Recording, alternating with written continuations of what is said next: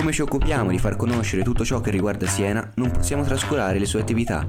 Questo episodio è offerto da Andrea Sampoli fotografo, ormai tra i firmati a Siena in Italia. Lo potete trovare per servizi fotografici e molto altro in via Circoangelieri 6 a Siena.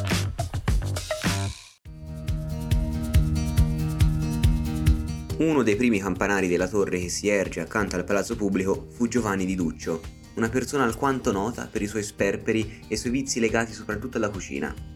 Tale fama gli valse il soprannome di Mangia Guadagni o più semplicemente Mangia, da cui deriva il nome della torre.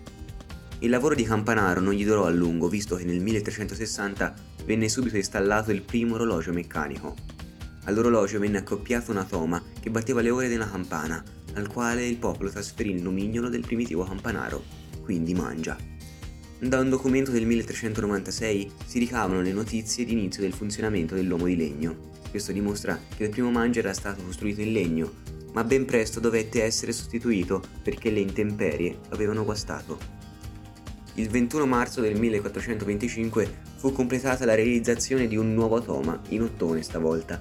Fu rifatto poi in travertino nel 1759 ed è questa la sua ultima incarnazione, Infatti nel 1780 fu definitivamente tolto dalla torre e da quell'anno le ore vennero battute da un martello in bronzo.